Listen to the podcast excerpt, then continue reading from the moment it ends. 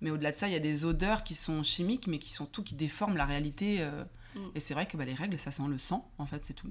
Pas autre chose, je pense. Donc euh, voilà, euh, les règles, ça pue, ça aussi, c'est un truc à déconstruire. Les règles, ça pue, bah, ça sent le sang, et puis en fait, c'est comme ça, quoi. Enfin, ouais. c'est...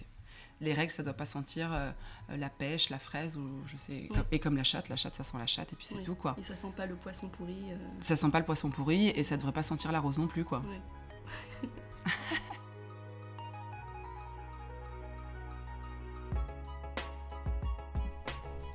Bonjour et bienvenue dans les deux mille quatre cents, le podcast où l'on parle tout haut de ces choses qu'on chuchote tout bas au sujet des règles. Je m'appelle Diala et depuis quelque temps, le sujet des règles me passionne, ou plutôt dirais-je le non-sujet des règles, car c'est tout de même, vous me l'accorderez, un phénomène dont on parle assez peu. Pourquoi ces silences ? Pourquoi ces non-dits ?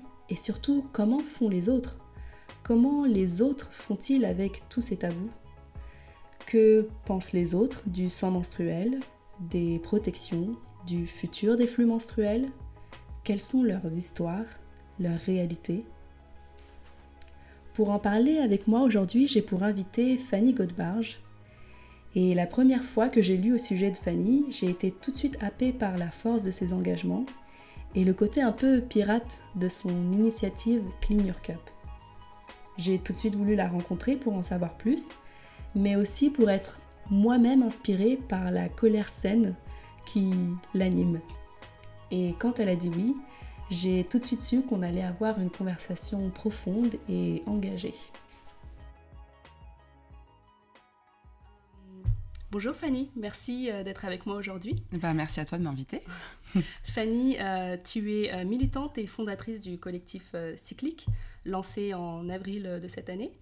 Euh, Cyclique est un site euh, d'information et aussi une newsletter euh, autour euh, des menstruations pour euh, déconstruire les clichés, les tabous autour des règles. Sur ce site, on y parle de syndrome prémenstruel, de protection menstruelle, euh, de sexe pendant les règles, et aussi tout plein de conseils pour gérer les douleurs menstruelles également. Euh, avant Cyclique, euh, il y a un an et demi, tu avais créé Clean Your, Clean Your Cup, euh, qui, c'est d'ailleurs la, comme ça que j'ai pris connaissance de, euh, de toi, que j'ai entendu parler de toi. Euh, Clean Your Cup est une initiative pour référencer euh, tous euh, les établissements dits Cup Safe. Ce sont donc euh, tous les endroits euh, à travers le monde, les endroits publics où l'on peut trouver euh, un robinet à l'intérieur des toilettes, ce qui permet donc de rincer euh, sa coupe menstruelle en, à l'abri des regards. Et euh, euh, si, euh, Clean Your Cup est également euh, un réseau d'ambass- d'ambassadrices et d'ambassadeurs qui apposent euh, des, sti- des stickers Clean Your Cup euh, dans ces endroits, donc euh, Cup Safe. Euh, aujourd'hui, Clean Your Cup et euh, Cyclique, Cyclique vont ensemble. Et euh, dans la communication qui est faite autour euh, de ces deux initiatives, j'ai souvent trouvé le slogan euh, « Et si on changeait les règles ?» Et si on changeait les règles avec un point. Car c'est une affirmation et non Exactement. pas une, une question. euh, dans tout ce que je lis à propos de toi, à propos de tes initiatives, euh, j'ai l'impression qu'il y a comme un point sur euh, la table à un moment donné. Euh, donc dans tous tes posts et tes interventions, euh, moi j'y vois une forme de... peut-être de colère. Euh, est-ce que je me trompe ? euh, Non, je pense que tu as raison. Je suis euh, mise à découvert, ça y est. euh, non, bah, en fait, comme, euh, comme beaucoup de personnes, je me suis beaucoup interrogée à l'adolescence, euh, euh, jeune adulte, sur mon corps, ma sexualité, mon rapport à mon corps, euh, et aussi, euh, de fait, à mes sécrétions, quoi, et euh, à tout ce que ça pouvait impliquer pour moi personnellement et euh, dans la société, ou en tout cas dans un, sur un premier niveau auprès de ma famille, de mes amis, et cetera. Et c'est vrai que, en fait, c'est un peu euh, grossièrement, il y a un jour où je me suis réveillée et je me suis dit « Oh là là, en fait, c'est pas possible comment ça se passe ».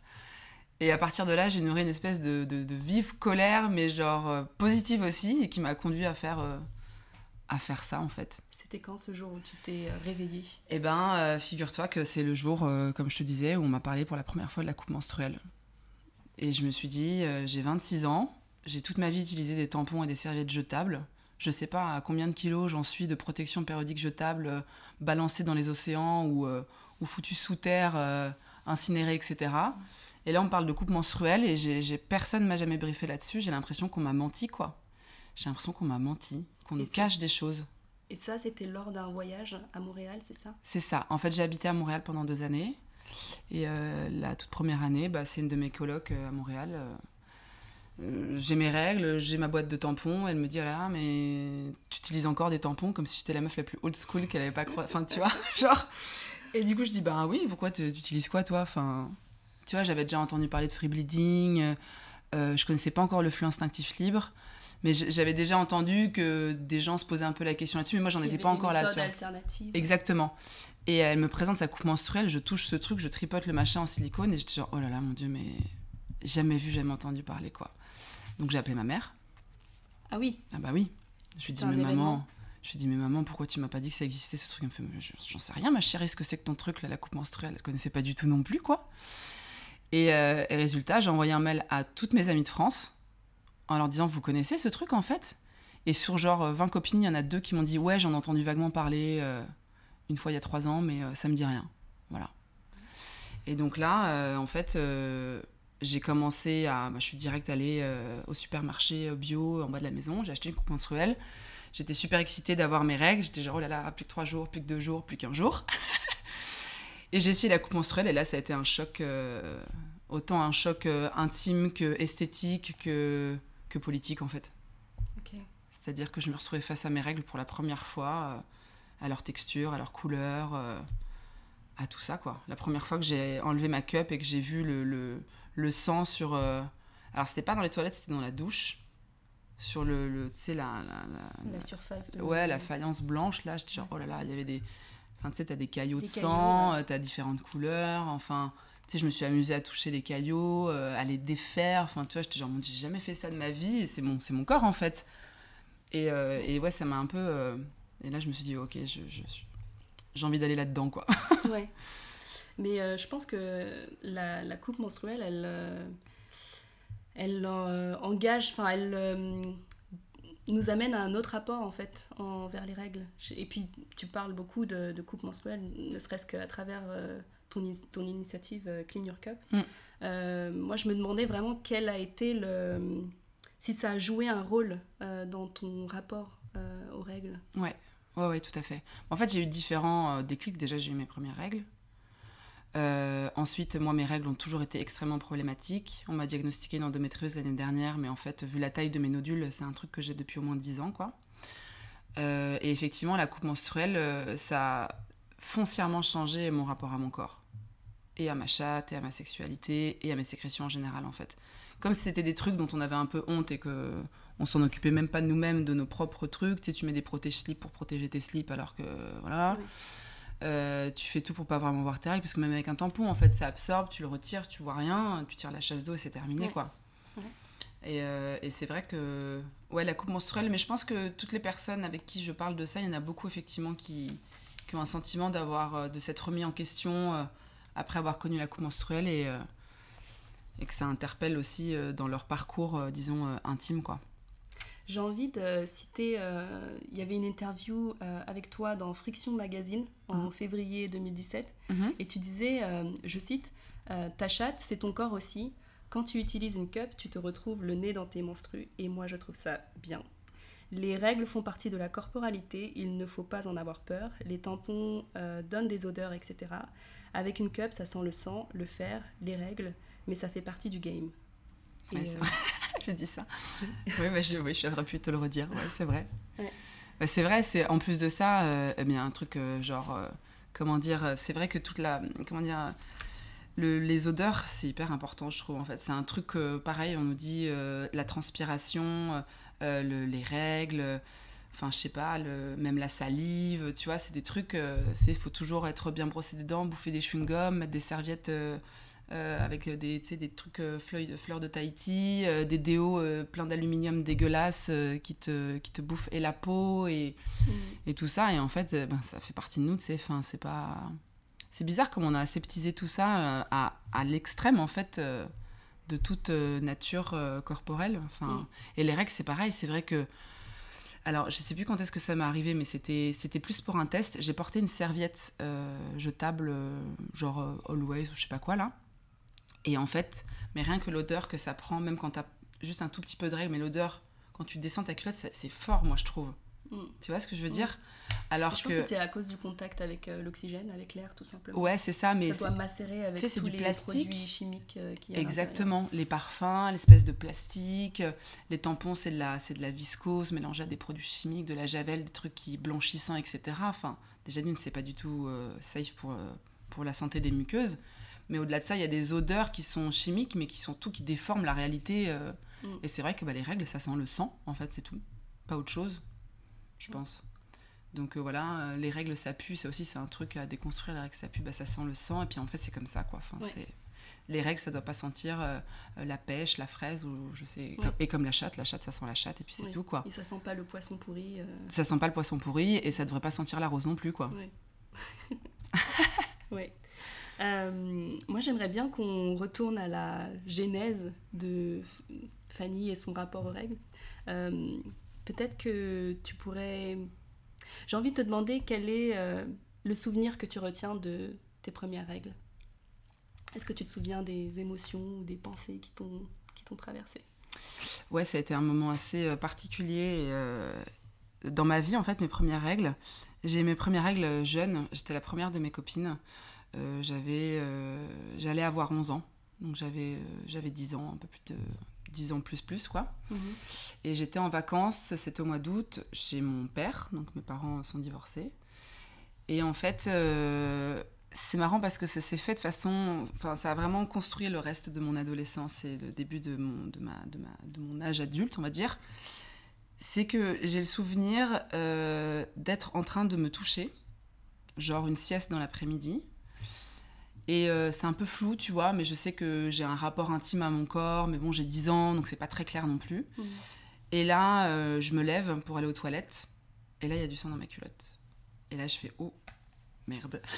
Du coup, tu l'as associé à ce moment intime et sans... Exactement. Donc ça, c'est euh, genre... Le, la première chose, c'est qu'effectivement, je l'ai associé à la masturbation et à ma sexualité. Donc en fait, ça m'a, ça m'a vraiment euh, gênée. Et, euh, et le deuxième truc, c'est que ben, j'étais euh, chez mon père, avec mon petit frère et ma petite sœur, mon père avec qui euh, j'avais des rapports absolument euh, affreux, quoi. C'est une personne qui ne fait plus du tout partie de ma vie aujourd'hui depuis plus de dix ans, enfin bref. Et puis ben, j'ai dû lui dire que j'avais mes règles, quoi. Et ça s'est super mal passé. Euh, du coup, ça m'a, ça m'a traumatisée. Et à l'époque, ça, c'est un peu le... le, le, le comment tu dis, la cerise sur le gâteau. Il se trouve qu'il était avec une copine, il avait une copine qui avait quinze ans de moins que lui et qui était porteuse du V I H. Et en fait, c'est elle qui m'a... Ils n'habitaient pas ensemble. Donc je lui ai annoncé dans la cuisine, il l'a dit à son, à son amie, à sa conjointe, et c'est elle qui m'a pris en charge.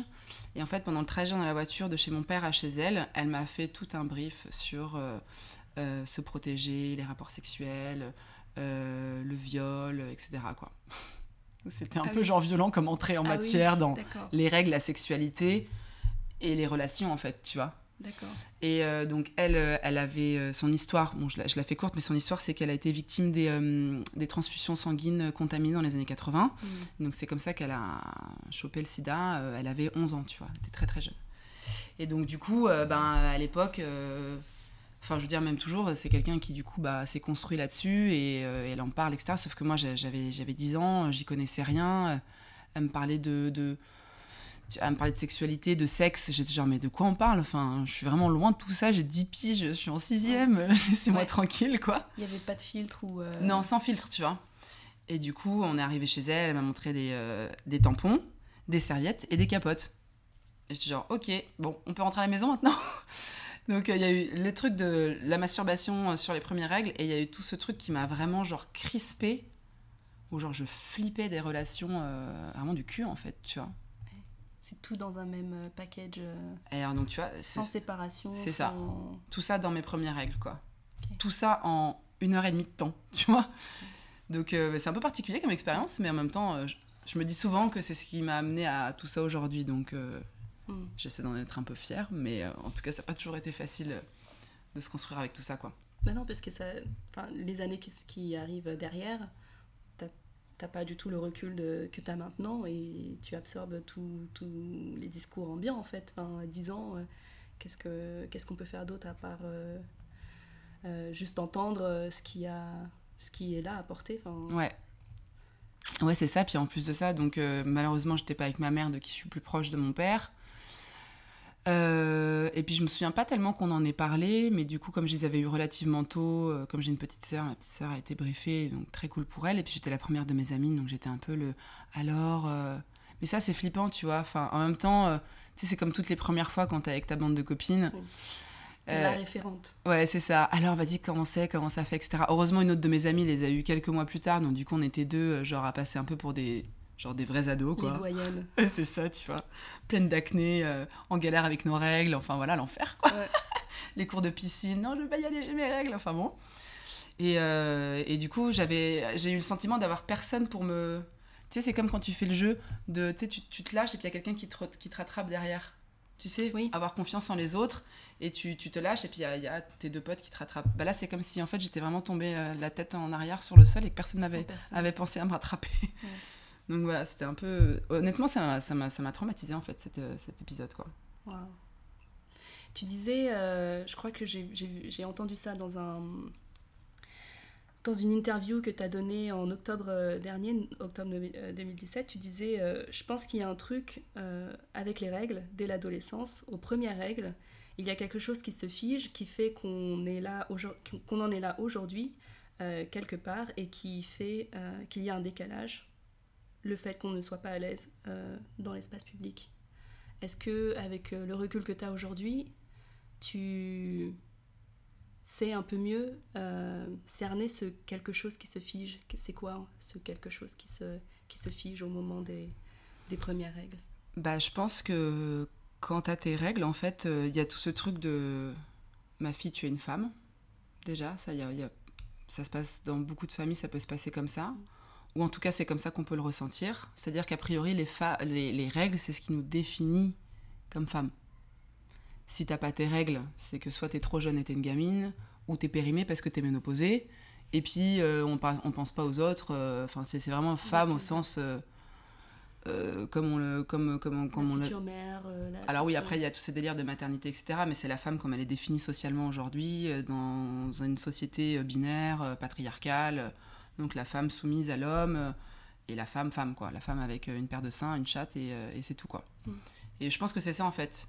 Moi en tout cas, j'ai eu l'impression de me dire ok, là je, je bascule dans un truc, c'est pas vraiment conscient, mais euh, où je l'ai compris au fur et à mesure des années, que effectivement euh, j'avais cette euh, Cet, cet attribut qui était ma chatte, qui saignait, et qui de fait euh, faisait de moi une femme, et donc un être plus euh, euh, sensible, sujet euh, au saignement involontaire, et cetera, et qui euh, pouvait enfanter. Donc, euh, mais c'est pareil, quand on a nos premières règles, a priori, on peut être sexuellement actif. Ça, pareil, enfin, c'est des choses... Euh, c'est comme ça qu'on nous briefe aussi un peu à l'école, d'ailleurs. Dans, dans les cours de reproduction, c'est genre... Euh, quand t'es réglé, après tu peux normalement avoir des enfants, et c'est, en fait c'est ça, c'est, c'est la seule solution, c'est la seule issue possible de toute façon. C'est oh. que, puis si t'es une femme et que t'es pas mère, de toute façon t'es pas une femme non plus. Enfin, c'est... Oh. Et après, nous à travers les projets Cyclique et Clean Your Cup, c'est des choses qu'on remet aussi beaucoup en question, parce que ce rapport euh, euh, à la féminité, moi c'est un truc auquel je, je, je peux pas dire vraiment que j'y crois pas, parce que ça existe et c'est quelque chose qui est défini, mais... mais des, femmes, féminines, et cetera, c'est des trucs dans lesquels je me reconnais pas spécialement, quoi. Enfin... Et c'est des choses qu'on essaie de déconstruire. Et après, dans ces histoires de règles, il y a des personnes, il y a des, des, des personnes euh, non-binaires qui ont leurs règles, des hommes trans qui ont leurs règles. Et voilà, en fait, euh, les règles, c'est pas... Règles égale pas femme pour moi, oui. en fait, nécessairement. Mais par oui. contre, c'est comme ça que je l'ai compris euh, quand, j'étais, euh, quand j'étais ado, ou qu'on me l'a fait comprendre. Mm. Et je pense que c'est dommage de, de, de, de figer le, le, les règles là-dessus, quoi.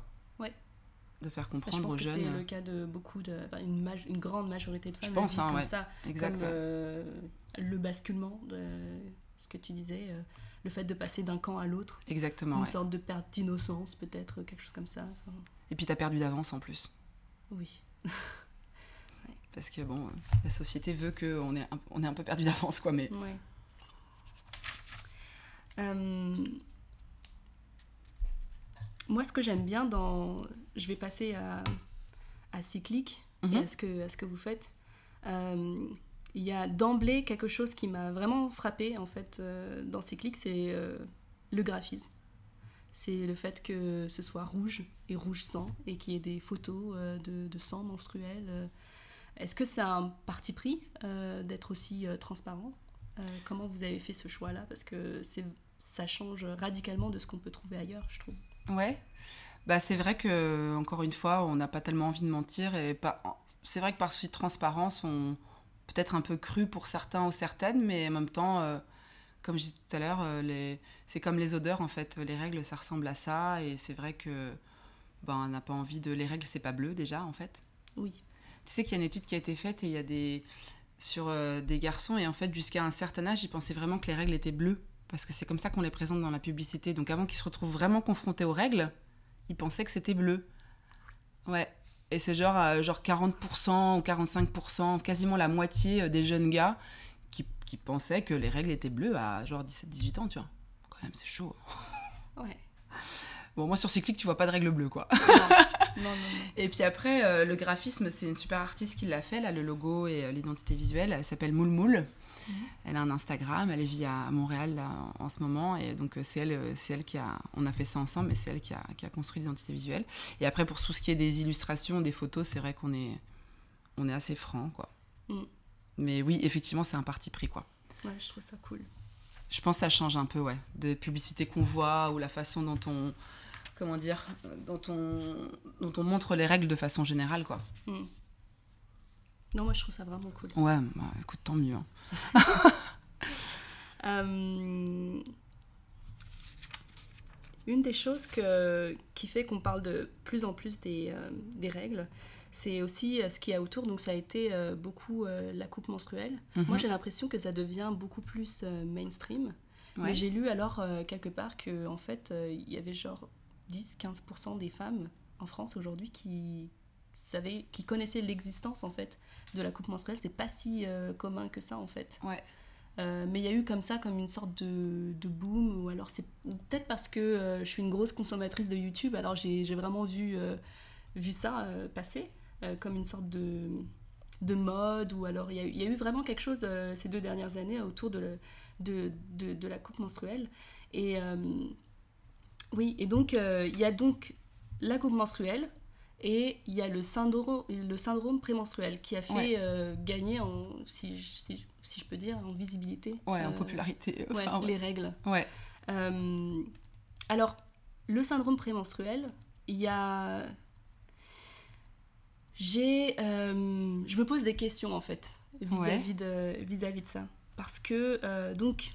Le S P M, comme on définit, c'est, une, c'est un ensemble de symptômes physiques et émotionnels mmh. qui surviennent euh, quelques jours avant euh, les règles. Euh, ça peut être des maux de tête, euh, insomnie, irritabilité, crampes, et cetera. Mmh. Euh, somme toute, c'est quand même des symptômes qui interfèrent avec euh, le quotidien. Mmh. Et on estime que euh, vingt à trente pour cent des femmes sont euh, concernées. Ouais. Euh, après, on s'accorde quand même à dire que... Euh, il y a le syndrome prémenstruel et ce qu'on appelle le trouble dysphorique prémenstruel. Ouais. Oula, ça c'est... Et là, on parle de, syndro- de symptômes euh, plus euh, prononcés. Ouais, c'est le level fait. Au-dessus, ça, ouais. Ouais. Et donc là, on est à deux, entre deux pour cent et euh, six pour cent euh, des femmes. Euh, là où je veux en venir, c'est est-ce qu'on ne s'est pas trop euh, empressé sur euh, le syndrome prémenstruel comme une sorte de, de, de, de réponse à tout, ou alors... Euh, de euh, je... qu'est-ce qui qu'est-ce qui me fait dire ça en fait, c'est que j'ai vu euh, récemment une une vidéo d'une psychologue qui s'appelle euh, Robyn Stein DeLuca. Elle a fait un TED Talk en deux mille quatorze, ouais. deux mille quatorze, et euh, je la cite. Elle disait euh, elle parlait donc euh, du syndrome prémenstruel. La vidéo s'appelle euh, The Good News About euh, euh, P M S. Ok. Et elle disait, euh, je la cite. Euh, Si je retrouve la citation. Ah oui. Elle disait euh, « Assumer euh, l'étiquette euh, S P M permet aux femmes d'exprimer une palette d'émotions qu'en temps normal, hors P M S, hors euh, S P M, euh, on considérait comme pas féminine. » Donc la définition quasi universelle de ce qu'est une bonne femme, entre guillemets, c'est une femme qui est heureuse, aimante, pleine, pleine d'attention pour les autres et qui prend plaisir à tenir ce rôle-là. Mmh. Le, le S P M, c'est devenu une sorte d'autorisation à être en colère, être irritée, sans perdre ce titre de bonne femme. C'est hyper intéressant. Qu'est-ce que tu penses de, de, de ça ? Ben, qu'est-ce que je pense de ça ? Je pense que... Déjà, je pense que le, le, le syndrome prémenstruel existe, c'est clair et net. Je pense oui, pas sans que ce... vouloir nier l'existence de, voilà, du syndrome. Voilà, je pense qu'il ne faut pas le nier. Après, tout le monde n'est pas concerné. Et après, euh, je trouverais ça dommage que ce soit une excuse pour être euh, juste à un moment euh, agressive, euh, relou, et cetera. Parce qu'en en fait, le reste du temps, on doit être des bonnes femmes et, et tout ça. Après, c'est... Comment dire ? Dans je... son analyse, elle dit que c'est une sorte de fenêtre, tu vois, au, au cours du cycle. Ouais. Où bah, on exprime beaucoup plus de choses. Il y a ce, ce bouillonnement un peu émotionnel qui se bah, passe. C'est, c'est hormonal aussi, en c'est... fait. Ouais. C'est, c'est, y a un côté qui est purement biologique, physiologique, c'est que c'est hormonal. Il y a un truc aussi euh, versus, euh, versus les mecs euh, à qui on interdit d'avoir des émotions. Enfin, euh, encore une fois, je reste assez euh, grossière là, ouais. mais euh, d'avoir des émotions du type euh, tristesse, euh, euh, du type euh, sensibilité euh, max, et cetera. Il, se, il y en a beaucoup qui se censurent aussi, quoi. Mm. Alors après, si... Euh, et ils ont des hormones euh, comme nous, et ils ont des dérèglements hormonaux aussi, ils peuvent être sujets à des cycles aussi. Alors, c'est pas des cycles menstruels, mais à des cycles, d'autres cycles. Je suis pas du mm-hmm. tout spécialisée là-dessus, mais en tout cas, j'en ai entendu parler. Ouais. Euh, et après, euh, moi, je, je, je sais pas. C'est vrai que... Je, c'est pas une excuse en fait, on est comme ça, on est, on est cyclique pour le coup, et il y a des moments où on va bien, il y a des moments où on va moins bien, et je pense qu'on passe par différentes phases au cours de... parce qu'on peut être drivé par son cycle menstruel, c'est une réalité. Après, on n'est pas toutes autant euh, euh, drivé par ça, mais en tout cas, je pense pas qu'il, qu'il faille mettre ces émotions-là de côté, euh, carrément pas. Et alors, si tu joues euh, la bonne femme euh, le reste du temps, ben...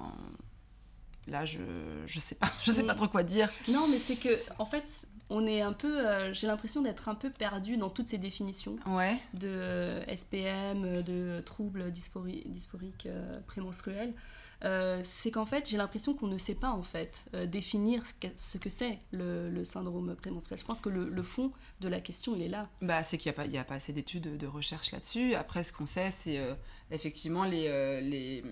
Les, les vagues de, d'hormones qui passent euh, aux, diffé- enfin, aux différents moments du cycle, qui sont euh, la phase préovulatoire, la phase ovulatoire, la phase post-ovulatoire. En gros, il y a trois grosses phases.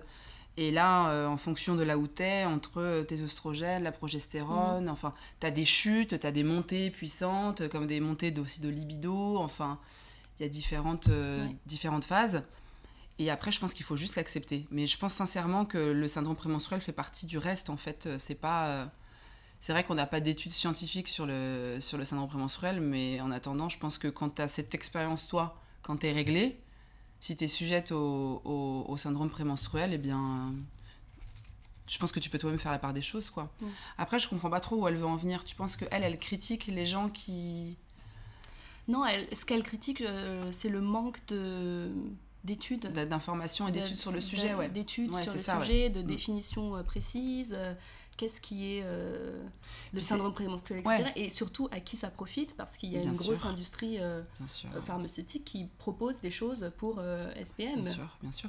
Et puis, comme c'est pas assez reconnu, et cetera, on va te dire, euh, tu sais, on, on te sort la carte de la dépression, on te sort la carte de la « ça va pas, vous êtes dans un mauvais moment, et cetera », on te culpabilise, il y a des choses qui vont pas, et cetera. Il y a beaucoup ça aussi. Mm.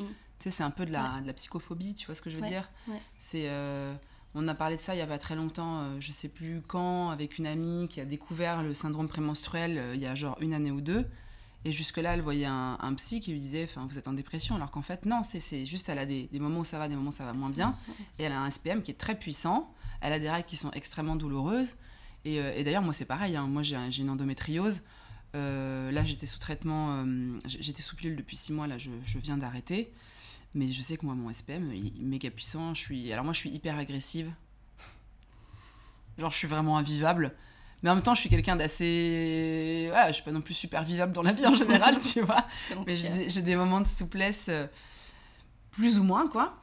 Euh, mais en tout cas, c'est vrai que j'ai l'impression que euh, c'est un peu... Euh, c'est comme quand, on, quand t'as tes règles et, ou quand t'es de mauvaise humeur et qu'il y a toujours euh, un connard qui te dit euh, « ça va, là, c'est règles, l'autre ou quoi ?» Ouais.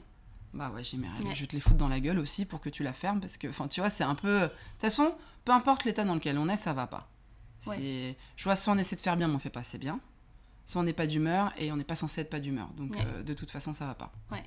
C'est, ouais. c'est ça, en fait. Mais je pense que c'est ça dont elle parle, ouais. en fait... Euh...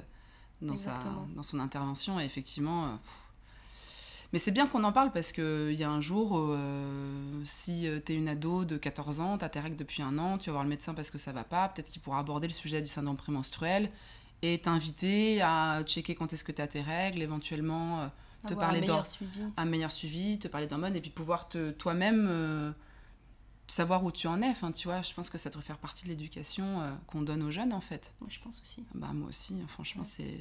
je trouve ça tellement nécessaire. Enfin... Ouais. Donc, euh, ouais.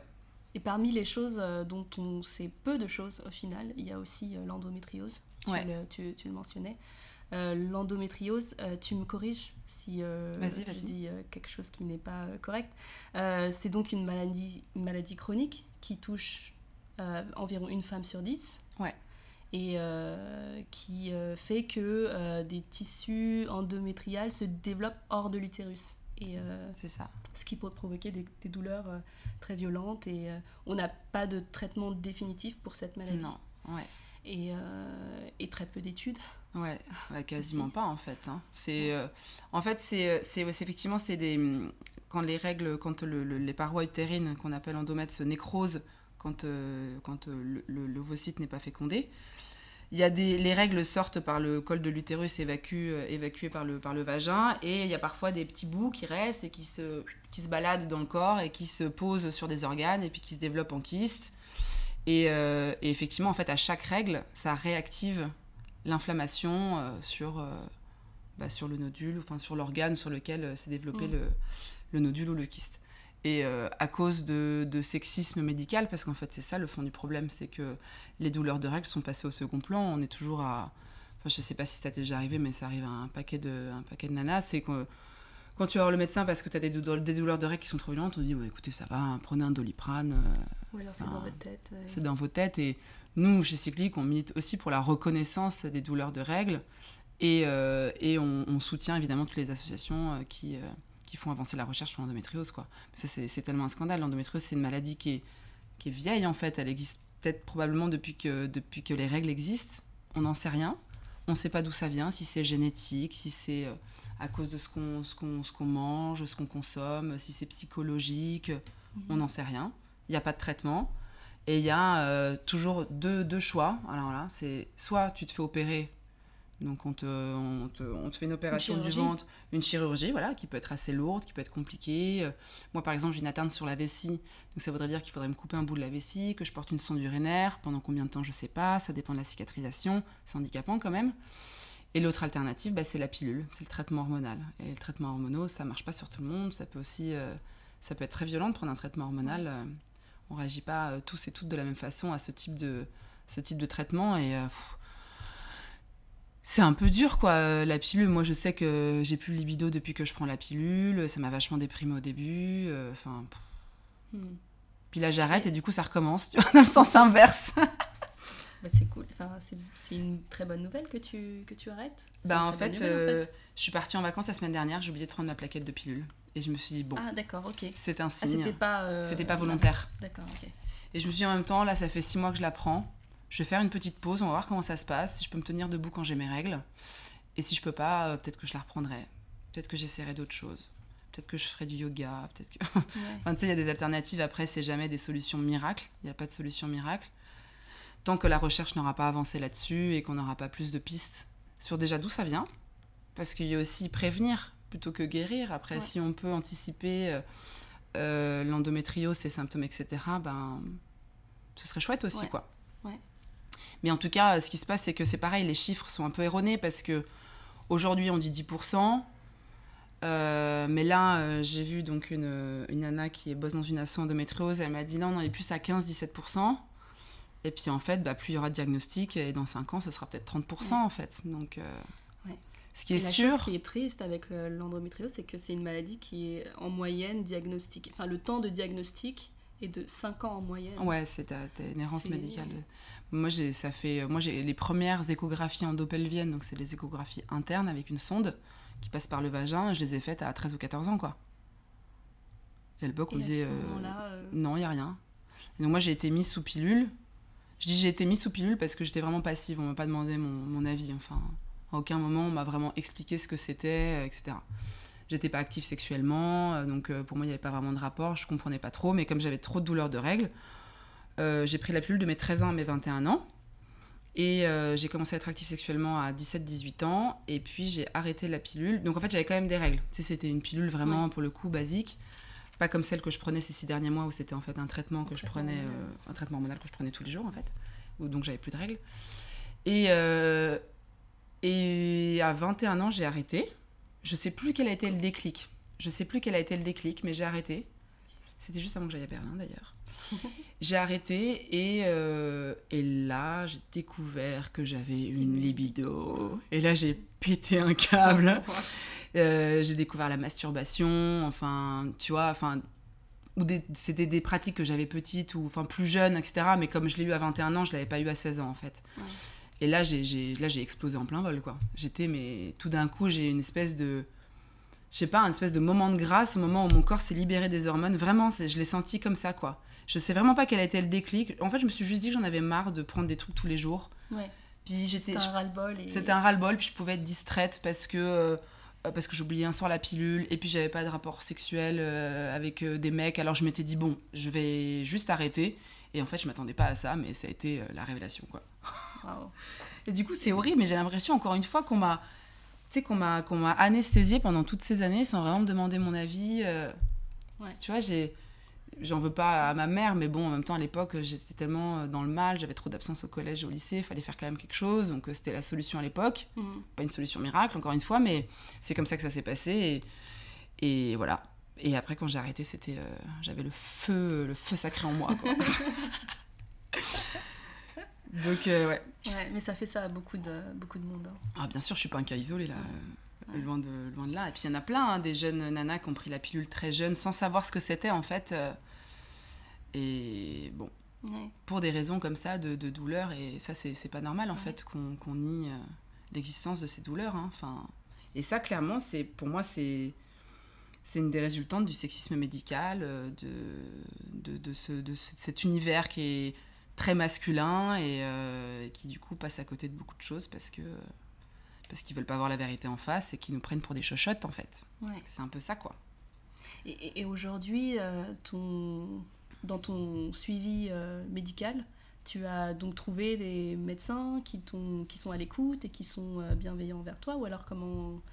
Enfin, est-ce, comment se passe la, le, le suivi médical en général ? Est-ce que ils sont, t'as l'impression qu'ils sont super alertes sur euh, l'endométriose, ou t'as dû euh, aussi euh, batailler ? Bon, déjà, t'as mis du temps, enfin, ça a mis du temps ouais. pour, euh, pour être diagnostiquée, mais depuis le diagnostic, comment, euh, comment se passent les choses ? Bah, en fait, depuis le diagnostic, donc moi, j'ai jamais eu de gynéco.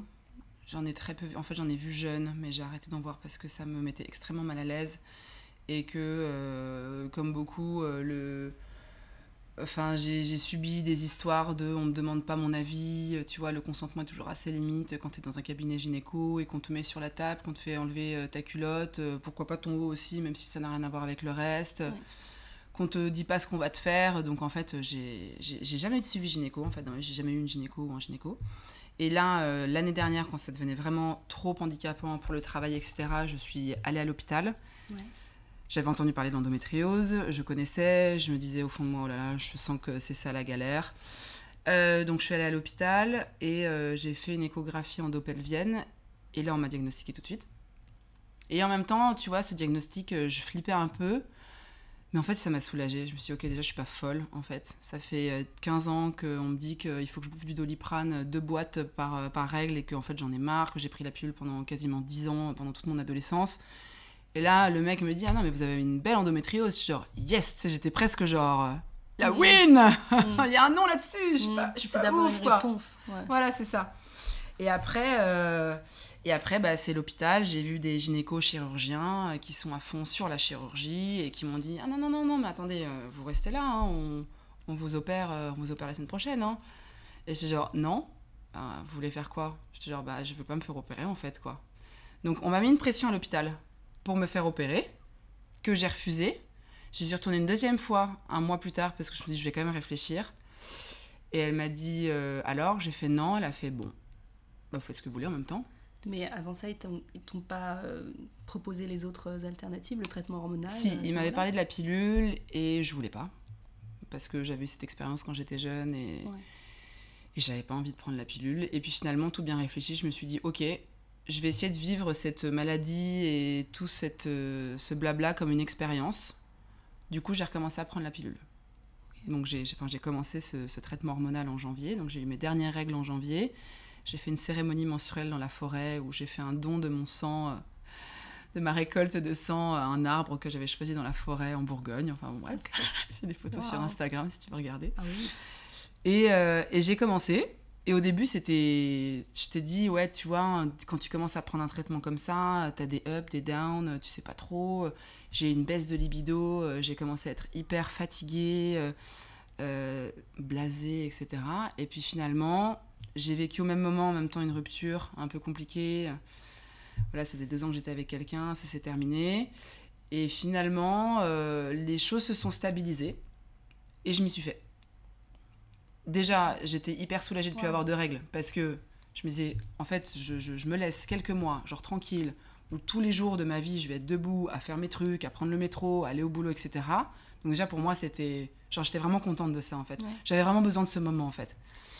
Et à côté de ça, bah, je m'y suis habituée, donc euh, voilà, j'ai, j'ai pas finalement eu trop d'effets secondaires. Au début, j'en avais, mais là, euh, après, ça a été. Et puis, ben, la semaine dernière, après six mois, j'ai oublié ma plaquette et j'ai vu ça comme un signe. D'accord. Du coup, j'ai arrêté de la prendre, donc j'ai commencé à avoir des saignements il y a deux jours. Et ça va, regarde, je suis là face ouais. à toi, je crois que ça va. mais, mais du coup, euh, je sais pas quand est-ce que je vais avoir mes règles, je sais pas comment ça va se passer. C'est la surprise. Ouais. Mais tu vois, je suis, je suis un peu excitée de retrouver mes règles. Ouais. Je suis un peu genre, ah, finalement, ça m'avait manqué. C'est vrai ? Bah ouais. Qu'est-ce qui te manque ?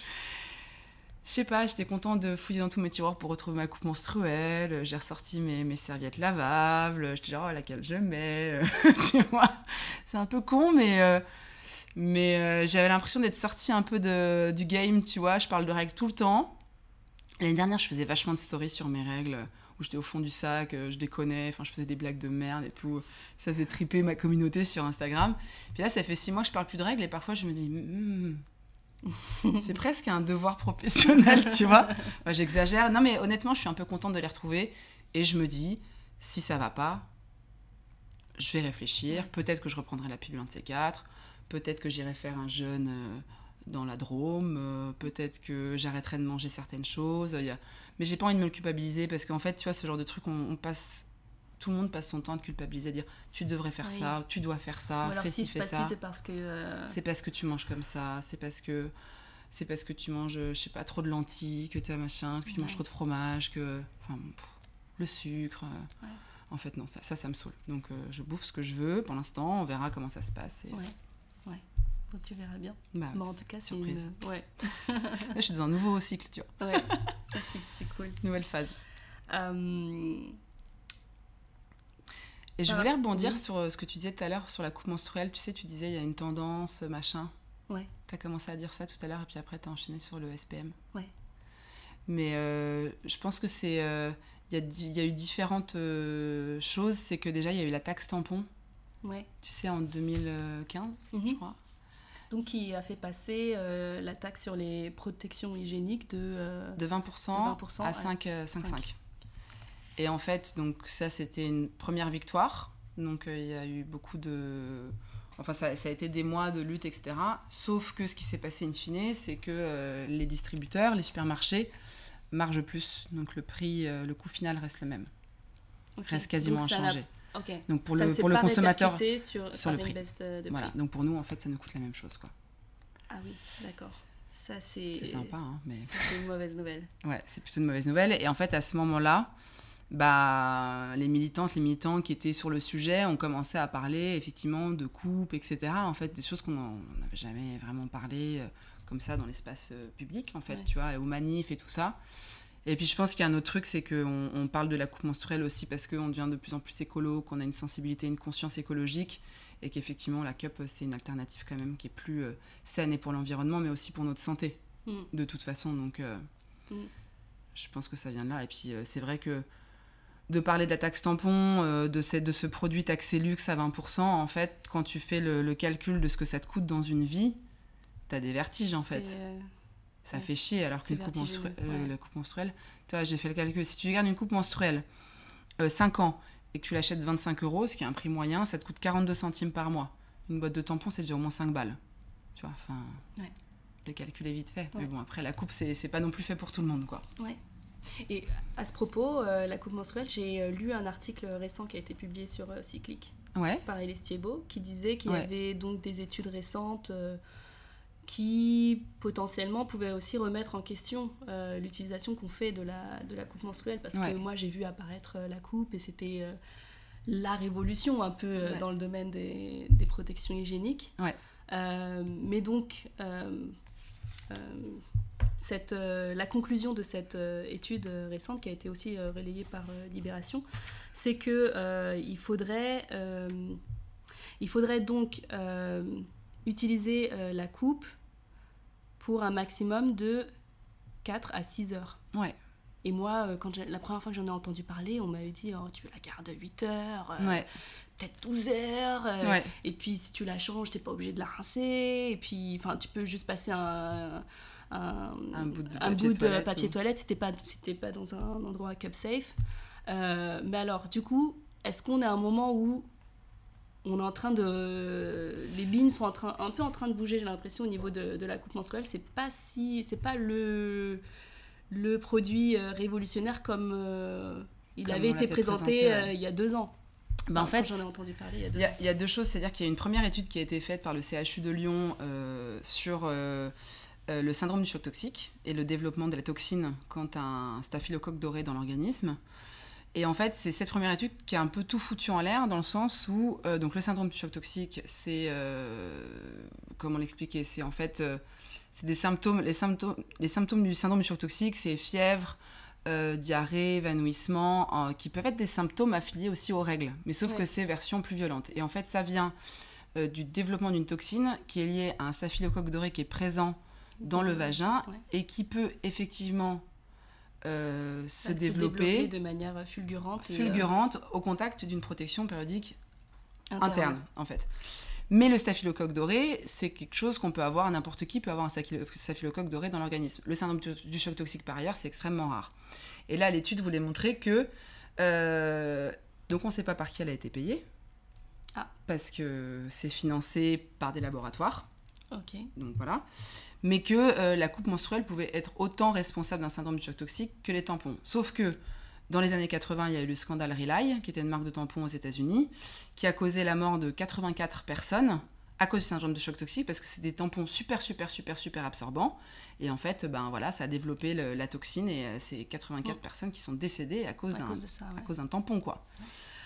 Euh, à ce jour, on a recensé, je crois, deux syndromes du choc toxique avec une cup. Moi, je trouve qu'il n'y a rien d'alarmant dans le sens où c'est très très peu et c'est peut-être pas lié à ça directement en fait. On n'en okay. sait rien, on ne sait pas d'où, d'où ça vient. C'est-à-dire que ça peut être... Euh, et, les, et les études en fait, si tu veux, euh, des tampons, elles ont été réalisées, c'est des tampons qui ont été récupérés, qui ont été vraiment euh, utilisés, alors que les cups, elles ont été mises dans des sachets en plastique avec du sang de bœuf, ouais. un peu touillé on comme ça, laissé euh, de... dix heures et on sort le truc, on dit « Ah tiens, il y a le développement de la toxine, comme okay. par hasard, machin, machin. » Donc euh, à mettre des gros guillemets et à prendre... À mettre des euh, gros guillemets, ouais. mais ceci dit, moi je le, je le dis toujours dans mes communications, c'est qu'il ne faut jamais porter une protection euh, interne plus, moi je me dis plus de six à huit heures. Ouais. Toutes les six heures en moyenne, il faudrait la changer. Donc la nuit, sauf si tu dors euh, moins de six heures ou six heures, ça va. Mais en tout cas, pouvoir la rincer au moins à l'eau claire, euh, c'est le minimum. Bien se laver les mains avant à chaque fois et la stériliser entre chaque utilisation, ouais. quoi. Et euh, mais c'est normal, c'est des, c'est des mesures d'hygiène. Je pense que la cup, effectivement, moi, comme tout le monde, je sais pas si toi ça t'est arrivé, moi parfois je l'ai oubliée ma cup en fin de cycle. Hein. Ouais. Ça m'est déjà arrivé de la garder vingt-quatre heures. Hein. Ah oui. Ouais, j'en suis pas. Ouais, c'est ouais, vraiment pas euh, safe euh, ce que je dis, mais ça m'est arrivé. Ou, moi, je... moi aussi, ça m'est arrivé de la garder très longtemps. Et il m'est rien arrivé, mais en même temps, j'en suis pas fière non plus, quoi. Tu vois, je... là maintenant que je suis consciente de tout ça, je le ferai plus. Et puis après, euh, et puis après, c'est bien de pouvoir alterner aussi, je pense. Je sais pas, enfin, ch- chacun, chacune fait comme il veut, tu mmh. vois. Mais moi, personnellement, j'aime bien alterner maintenant. Parfois, j'en ai marre avec d'avoir un truc. Avec des serviettes lavables ou... Ouais, c'est ça. J'ai envie de tester les, les culottes aussi, menstruelles. Les culottes. Moi aussi, j'ai très envie de tester. Ça coûte trop cher pour le moment. Mais... Ouais. Ouais. Mais euh, un jour, euh, ça coûtera ça, moins cher. Ouais. Ou quand tu... bah, y a une marque française là, qui se développe, donc on pourra en acheter déjà peut-être des moins chers. Euh... Ouais. Ouais. Cool. Euh... Ouais, donc merci pour euh, cette précision autour de... De, des, d'études, des études, euh, ouais. Récentes. Mais c'est ça va faut, venir parce que... Il faut vraiment que... se méfier euh, et savoir... Euh... Ouais. D'où elles proviennent et, euh, et par et qui ouais. elles sont financées. Ouais. Et euh, là, maintenant qu'on en parle, nous, dans nos réseaux, euh, règles, et cetera, avec toutes les personnes qui réfléchissent sur le sujet, on se dit que peut-être on devrait monter... Euh, c'est Élise Thiébaut qui a, qui a soufflé cette idée, et elle en parle dans l'article qui est sur Cyclique, une fondation menstruelle, en fait, où on récolte des fonds pour financer la recherche, ouais. pour faire avancer, euh, bah, pour avancer sur ces sujets, en fait. Ouais. Oui, est-ce, que, que... est-ce que la coupe menstruelle est, est, est peut-être responsable d'un syndrome du choc toxique oui. Est-ce que la coupe menstruelle est... Enfin, euh, a priori, c'est, c'est, c'est safe la coupe menstruelle. C'est pour la, pour la santé, ce n'est pas absorbant. Le silicone, euh, c'est des silicones qui sont hypoallergéniques. Enfin, je veux dire, c'est des matériaux qui sont safe. Euh, ça récupère le sang et ça ne l'absorbe pas. C'est plus économique, c'est plus écologique, ça produit moins de déchets. Donc de toute façon, il y a tout un tas d'avantages à utiliser la cup. Mmh. Mais après, euh, on n'a pas assez de recul peut-être aussi ouais. dessus. Donc, je pense que c'est intéressant de pouvoir euh, faire évoluer le, les réflexions sur ouais. le sujet, quoi. Et, et donc, euh, l'idée de créer une fondation menstruelle et de pouvoir... Euh... Donc, de collecter euh, cette part de la taxe que euh, les marchands euh, gardent. Ah bah ouais, et, pourquoi euh, pas, ce serait génial. Et pouvoir le répercuter sur euh, une fondation. Bah, exactement, et puis exemple. financer la recherche, quoi. Ouais. Pour qu'on y voit plus clair. Que ce soit euh, autour de la coupe menstruelle, de l'endométriose, ouais, pareil. Euh, du syndrome prémenstruel, on en parlait. Il ouais. euh, y a... encore beaucoup, beaucoup à faire. Ah, j'ai l'impression, clair. moi, qu'on est vraiment au tout début ouais. de, de l'histoire de la recherche sur les règles. Ouais, je suis d'accord avec toi. Ouais. Mais c'est bien, il y a du taf. Ouais, il y a du taf pour nous. Il y a du taf pour nous. euh, j'aimerais te poser une question maintenant. Euh, en fait, donc on a parlé de, de tes premières règles et de tout ton parcours euh, aussi à travers euh, l'endométriose et les traitements que tu as pu, que t'as, que t'as pris... Euh, Euh, jusqu'à maintenant. Euh, avec ton vécu, ton expérience, ton savoir d'aujourd'hui, qu'est-ce que tu dirais à la jeune Fanny qui vient d'avoir ses règles ? euh, bah en fait, je lui dirais comme ce que je dis à, à tous les ados que je peux croiser qui ont leurs premières règles. Euh, en fait, déjà, je lui expliquerai compr- concrètement ce que c'est, ce que ça implique, euh, que ça va arriver potentiellement tous les mois. Que je les ai eu une fois, mais ça ne veut pas dire que je les aurai le mois prochain, que je peux, je peux... parce qu'il y a beaucoup de, tu sais, il y a beaucoup de jeunes, quand tu as tes premières règles, souvent tu as une aménorrhée, c'est-à-dire une absence de règles pendant plusieurs mois, voire une année, voire une année et demie. Et, euh, et j'essaierai de me rassurer en disant que, que ça va bien se passer, mais surtout, ça c'est un truc que j'ai, j'ai pas du tout été comme ça, moi j'étais vachement en rejet de mon corps, et cetera. J'avais, j'avais vraiment, j'avais vraiment... t'as parlé de colère au tout début de, de l'entrevue, c'est vraiment ça en fait. C'est, dès le début, ça m'a foutu le seum, quoi. Je me suis dit non, putain. Et c'était galère, en fait, parce que j'avais mal, parce que j'en souffrais, parce que je me sentais mise à l'écart, parce que, parce que je me sentais pas avoir le contrôle de mon corps, parce qu'il y avait plein de choses qui m'échappaient. Mais en fait, c'est parce que j'étais pas assez à l'écoute, tout ouais. simplement, parce qu'on m'a pas appris à être... Euh, c'est un truc dont on parle de plus en plus, mais la bienveillance envers soi-même, c'est, c'est un concept que j'ai découvert il y a quelques années. Je peux te dire qu'à onze ans, j'étais très loin de ça, quoi. Mmh. Enfin... Du coup, je pense que je prendrai le temps de, de me regarder vraiment dans les yeux, d'essayer de me redonner confiance en moi, de me dire que je suis pas seule, de me dire que je peux en parler. C'est pareil, je pense qu'avec mes copines, même si on parlait de tout, je pense pas qu'on en parlait spécialement des règles, tu vois. Alors que sur mon groupe de six, on est deux à avoir l'endométriose. Mon autre amie, elle s'est fait opérer déjà trois fois. Euh, et quand on était jeunes, on parlait pas trop de ça, tu vois. On se plaignait juste, mais on n'essayait pas de comprendre. De faire vraiment la place à ce sujet. C'est ça. Et pourtant, tu vois, je pense que j'ai, tout, j'ai toujours été quelqu'un de curieux. Mais sur ces trucs où j'ai intériorisé, comme beaucoup, les tabous et les préjugés sur les règles, bah, je ne me suis pas posé la question. Et je pense que c'est important de sans faire de... sans exagérer trop et sans être too much, parce que j'ai, j'ai jamais envie de porter un discours qui serait genre « Allez, vas-y !» Enfin, vraiment pas. Mais juste d'apporter des, des, des clés, juste de, de réflexion et de pouvoir... Euh, amener euh, bah, moi ado ou les jeunes les jeunes ados à s'interroger là-dessus.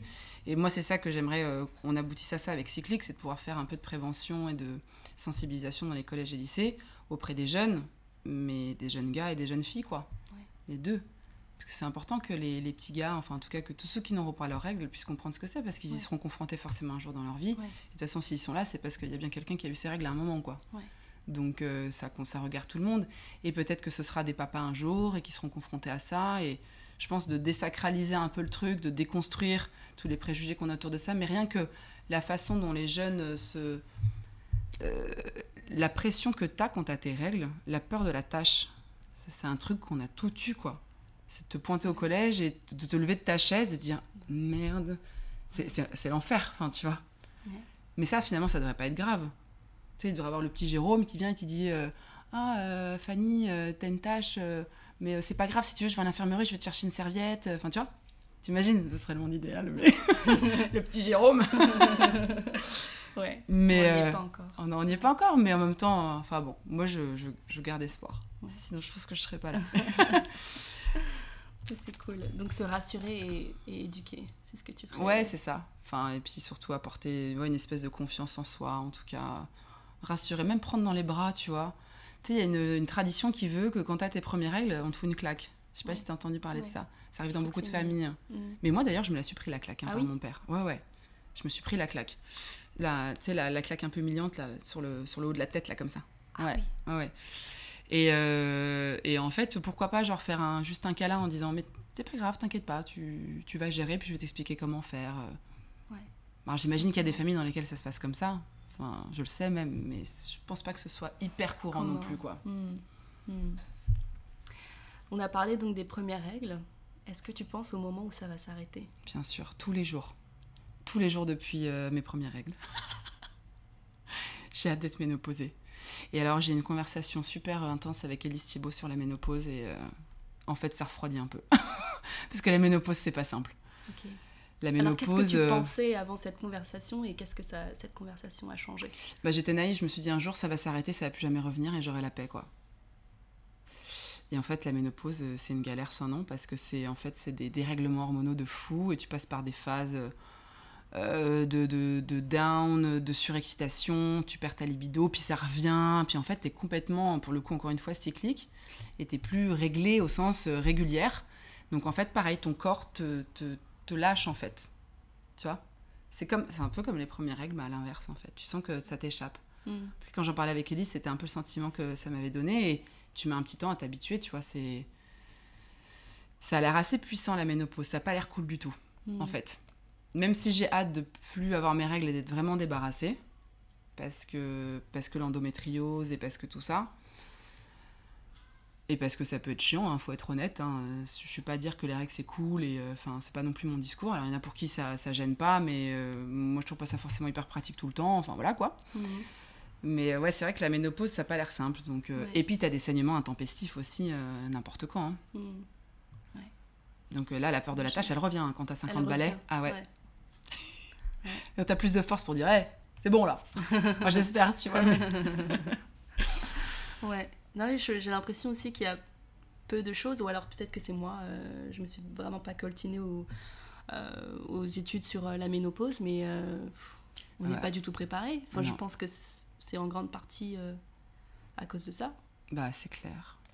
Là, sur Cyclique, on a un article qui arrive. Il y a Nina, une des rédactrices, qui a fait trois articles sur comment soulager des crampes menstruelles. Et là, elle fait euh, trois articles sur comment soulager d'une cystite, comment soulager euh, ou pas d'une aménorrhée, parce qu'il peut y avoir aussi des symptômes un peu, voilà, et comment euh, s'accompagner euh, avec des méthodes alternatives euh, dans la ménopause. Ouais. Apparaître bientôt. Cool. Génial. Et j'espère vraiment qu'à l'événement qu'on organise le dix novembre, sans rancune, euh, qu'il y aura une intervention sur la ménopause. On est en train de préparer ça. Mm. Pareil, la ménopause, qui en parle ? Ouais. Est-ce qu'il y a des conférences sur la ménopause ? Tu vois ? Je crois moi, pas, je... hein. Des vidéos je YouTube. Je sais pas. Moi, je, je pense que c'est exactement comme les premières règles. Il faudrait s'y, p- s'y préparer, tout simplement. Ouais, tout simplement. Faire, ouais. euh, je suis d'accord avec toi. De l'éducation. C'est une, c'est une nouvelle étape. C'est comme ça que, que je le vois. Mm. Mais, euh, ouais. Donc, on a beaucoup parlé de, de coupe menstruelle. Est-ce que, euh, dans le futur, si on pense à, je sais pas, deux mille quatre-vingt-quatre, c'est la date euh, que je me donne pour euh, le futur, j'aime bien cette date. Euh, comment tu penses qu'en deux mille quatre-vingt-quatre, on va gérer les flux menstruels? Est-ce que tu penses que la coupe menstruelle, c'est déjà euh, sorti du futur ou il y aura d'autres, euh, d'autres méthodes? Comment tu vois ça? Ah là là, j'ai, j'ai la servante écarlate qui me vient dans la tête direct. Ah. Tout le monde stérile, trop de plastique et trop de polluants, plus de règles, l'enfer. Alors non, on va la faire positive. euh, non mais c'est en même temps, enfin... C'est, c'est un vrai sujet, c'est on un, est beaucoup un, un euh, sujet. Sur, euh, la, sur cette planète. La euh... fertilité, euh, c'est, un, c'est un vrai sujet aussi, ou la non-fertilité plutôt, euh, c'est un truc dont on parle de plus en plus, quoi. Mm. Parce que à cause de, effectivement, euh, de facteurs extérieurs, alors... Euh, non, je pense que les règles seront toujours là et j'espère que ce sera, bah, effectivement... En fait, j'espère déjà que ce sera plus un tabou, j'espère que ce sera plus comme ce que c'est aujourd'hui. Il y a certaines... Euh, toi, tu m'en as parlé tout à l'heure. Ça, ça peut avoir un terme dans certaines euh, familles ou cultures, c'est l'exil menstruel. C'est quand on, bah, on te on sort, en fait. Au, on te met au banc de la société. Exactement, voilà. Pendant les, les jours de règles. Que ça, ça n'existera plus et qu'on pourra en parler, peu importe que tu aies tes règles ou non. Et j'espère que là, tout ce dont on vient de parler, quand on parle d'éducation, de prévention, et cetera, j'espère que ça n'aura même plus lieu d'être, tellement ce sera... Has-been. Tu sais, ouais, has-been, de dire, tiens, il y a un moment, carrément, attends, ils faisaient des cours sur les règles, mais t'imagines ? Enfin, tu vois, ce serait sympa que, finalement, dans la famille, c'est quelque chose dont on parle tout de suite et que, en fait, les parents soient assez euh, sécurisants pour leurs enfants et, et leur donnent confiance en eux sur le sujet. Et après, honnêtement, une protection périodique euh, gratuite pour tout le monde, quoi. Des distributeurs dans la rue, euh, dans les collèges à foison, euh, qu'on n'ait pas à payer euh, sept balles par mois. Euh. Enfin, tu vois, c'est, c'est un la truc gratuité. Dont on n'a pas parlé, mais euh, là, je suis... Je vais travailler, et j'ai un peu déjà travaillé, je suis partenaire à Paris-Plage avec Règles Élémentaires, qui est une association qui fait des collectes de protection périodique pour les, les personnes en situation de précarité à la rue. Mais ça, c'est pareil, nous, on en parle comme ça, mais genre, quand t'as pas les moyens, en fait, c'est un budget énorme, sept euros par mois, mmh. pour acheter un paquet de serviettes. Ouais. Et il y a plein de gens qui, genre en bas de chez nous, là, c'est soit mettent rien, soit mettent des journaux, soit mettent du P Q. Ouais. Ou... Et voilà, et ça, c'est pas normal. Moi, je pense que c'est un truc, encore une fois, c'est pas un choix qu'on a eu, nos règles, en fait. C'est pas un choix qu'on a eu, c'est, c'est, ça, ça, devrait être, ça devrait être gratuit, en fait. Ça devrait être un budget qui serait pris en charge par le ministère de la Santé. Voilà, et puis ce serait, euh, ce serait ou vraiment à très moindre coût, tu vois. Ouais. Genre un prix symbolique. Un prix symbolique pour faire avancer la recherche sur le sujet, par exemple, tu vois. Mais c'est pas normal que ça coûte ce prix-là. Ouais. C'est pas normal que, que ce soit un privilège, en fait, d'avoir des, un paquet de serviettes à la maison, quoi. Parce que c'est ça, on parle beaucoup d'équité menstruelle, c'est ça, en fait. Tout le monde n'a pas accès aux protections périodiques et, et à l'information, je t'en parle même pas, tu vois. Ouais. Donc euh, voilà, un monde safe où il euh, y a des, plus de tampons chimiques avec de la viscose pourrave, des cups ou d'autres moyens. Hein, peut-être qu'il y a d'autres moyens que d'ici deux mille quatre-vingt-quatre, t'imagines, il y aura peut-être d'autres moyens de... d'autres sortes de protection périodique, ce serait cool. Ouais. J'en ai pas en tête, mais... Moi, je pense aussi. Je pense qu'il y a tout à créer, en fait. Ah ouais, c'est clair. Et les tampons, ce sera peut-être complètement has-been, pour le coup. Ah oui. Ce sera vraiment, genre, dans les musées. Et écoute, dans les années deux mille, elle portait encore ça. Ouais. Ouais. Je pense aussi. J'ai hâte à deux mille quatre-vingt-quinze. Oui, moi aussi. On se donne rendez-vous. C'est clair. Bon, et ben, merci beaucoup, Fanny, euh, merci d'avoir à toi. accepté d'être euh, mon invitée aujourd'hui.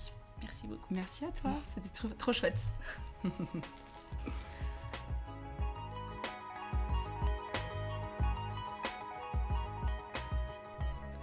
Merci à Fanny d'avoir accepté mon invitation, de m'avoir fait part de son histoire et de ses idées. Merci beaucoup pour cette perspective juste et engageante qui me fait penser que pour toutes celles et ceux qui veulent changer le terrain tabou des règles, il reste pas mal d'espoir. C'est assez chouette. Euh, merci à vous d'avoir écouté cet épisode. On se retrouve dans une quinzaine de jours avec un nouvel entretien. Cette fois-ci en anglais. Because why not?